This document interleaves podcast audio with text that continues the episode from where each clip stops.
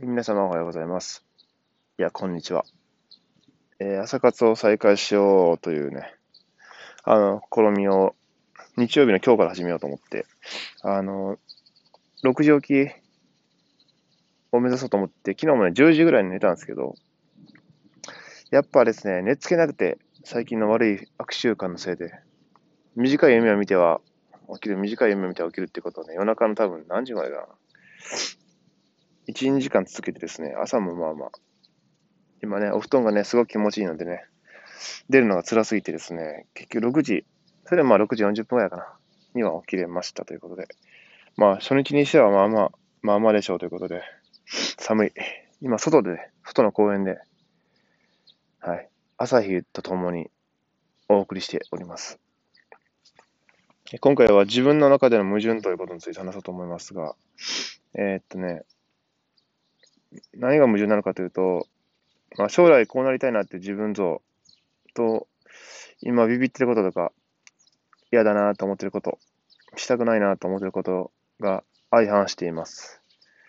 えー、どういうことかというと、まあ、将来こうなりたい自分像っていうのはもうね、自由人ですよね。どこでも仕事をする。なおかつ、まあ、えー収入もそこそこあるみたいな、あの、よくあるやつです。よくあるフリーランスみたいなやつですね。南国で仕事をするとか、あんなんが本当にしたいと思っていました。その夢を、っていうかそうしたいと思って、あ一番ね、それに近いプログラミングというスキルを身につけるためにスクールに通いました。しかしです。今、ビビっていることですね。なぜビビっているのかっていうとですね、まあ、面接をね、その、初めてして、えーっと、初めてだよな。20年ぶりか。10、まあ、20年弱ぶりぐらいにして、こうね、そういうのを通してですね、ロジロジカルシンキングの大切さをものすごく痛感したのです。あと、話し方が全くなってないってことに気づきましたね。はい。まあ、要するにですね、ビジネススキルがほぼないってことですね、自分に。うん。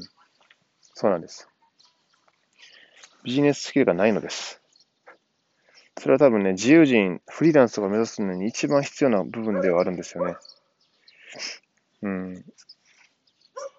自由に仕事、場所を選ばない時点でね、その、稼ぐ力がいるってことですよね。ってことはもう仕事ができないといけないですよね。仕事ができる人間にならないといけないのです。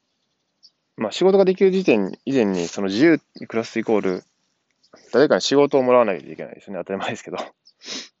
誰かに仕事をもらうか、まあ自分で稼ぎ、稼ぐか、完全にあのブログとかそういうので、ブロガーとかね。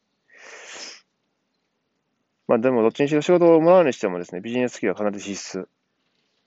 ですし、自分で稼ぐにしても、やっぱ仕事の本質っていうのは誰かのためになることでしかお金は発生しないですよね。完全に自分、うん、芸術とかでも自分が好きで作ってんだよっていう職人芸術家肌の人でもそれを求めてる人がいて初めてお金に変わるというか、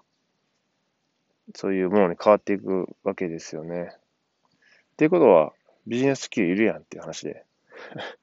ビジネススキルスキルって言ってますけど、まあ喋り方とか考え方、所作とか、うん、そういうのは嫌いで自由人で行きたいねんと思ってたんですけど、あの原始人というか狩猟民族みたいに。いや、その時点で、それで生き残る道ってもう、よ捨て人、よ捨て人しかない。出家したところで、そういうスキルって必ずあるはずなんで、所作とか処方、ね、もっと厳密に、厳格な感じで。そこはもうね、うーん、逃げれない。一番自分足りないのはやっぱり、頭の良さとか、もう、プログラミングスキルとか、なんかなん、なんとかスキルとか、うんぬんの以前にですね、ビジネススキルでした。はい。そうなんですよね。ずっとそこを避けてですね、もう使われる側、使用人の側として甘んじてきたのが、えー本当にしたいことが見つかって、本当にしたいことが見つかって、本当に生きたい生き方が見つかってですね、それに向かって頑張ろうっていう時になって、あの、深刻なダメージを与えてきていますね。はい。って言って、えー、でも仕方ないので、まずね、できることからしようということで、うん、まずは本当にもうスタート地点ですね。えー、何をしようかということ、論理的思考です。論理的思考を鍛えよう。えー、論理的思考っていうのは、何でしょうね。まあ、持って生まれたことも、先天的なものもあるらしいんですけども、結構ね、鍛えたら鍛えただけ、後から後付けできるスキルということで、はい。あのー、まずですよね、そこを固めていこうかなと。で、ありがたいことに来週からその面接がね、あれだけ面接なんかも決まんねえよって言ってたんですけども、なんか立て続けに決まってですね、2件ぐらい、さらにプラスで。ちょっと立て込んできたので、月曜日にはバイトの面接に行きます。はい。そうですね。バイトしないとね、生き残れないというね、あの、ところまで来ておるので、はい。バイトしながら、就活の面接しながら、みたいな。勉強しながらというね、あの、理想通りの、はい、後で、こう、ストーリーとして語れるぐらいのね、人生になってきましたね、今。はい。ということで、えー、じゃあ話を戻しますね。論理的思考ですよね。鍛える。まあ、方法としてはですね、とりあえず3つ、いっぱいあるんですけど、調べたら。まあ、今、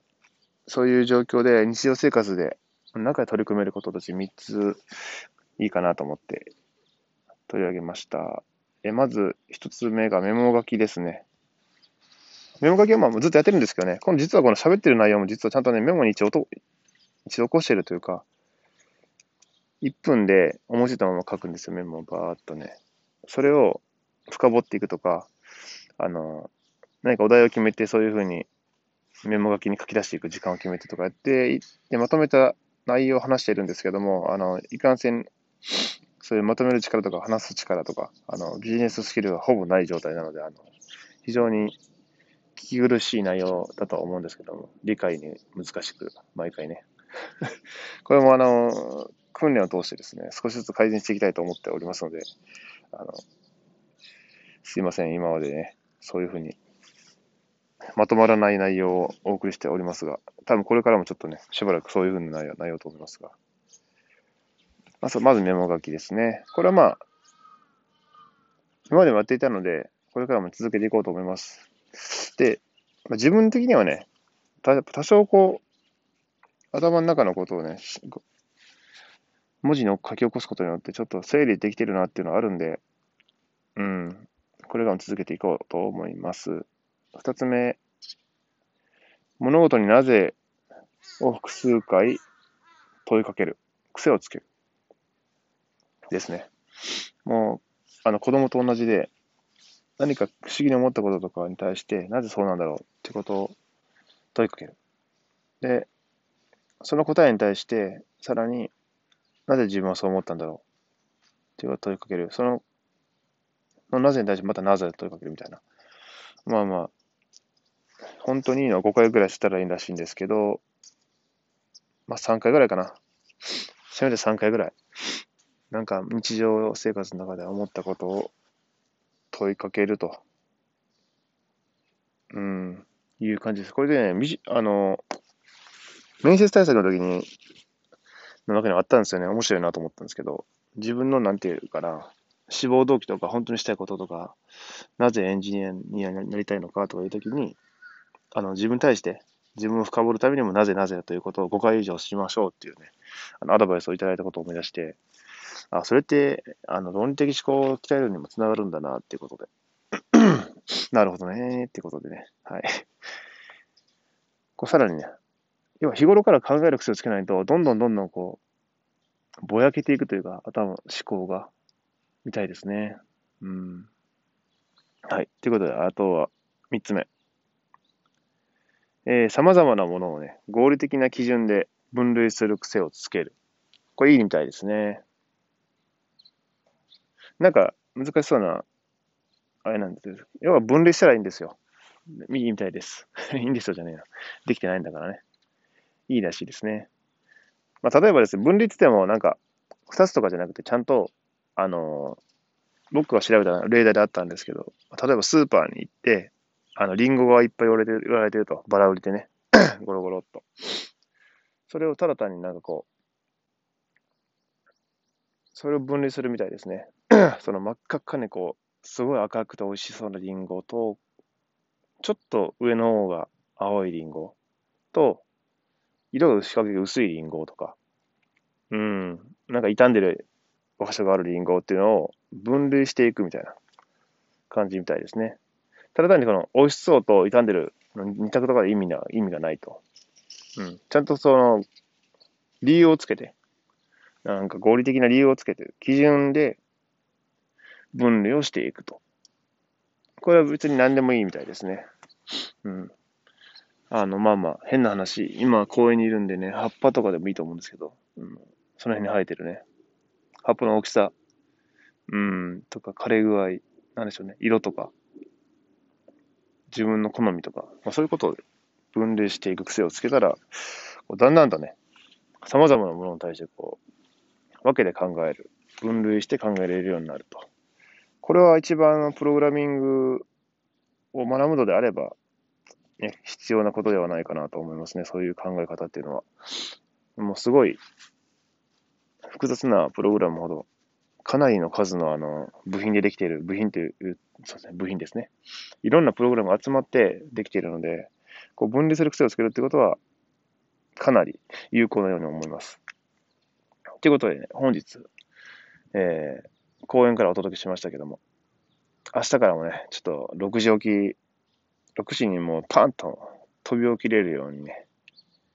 まあまあしていこうかなと思います。それではまた。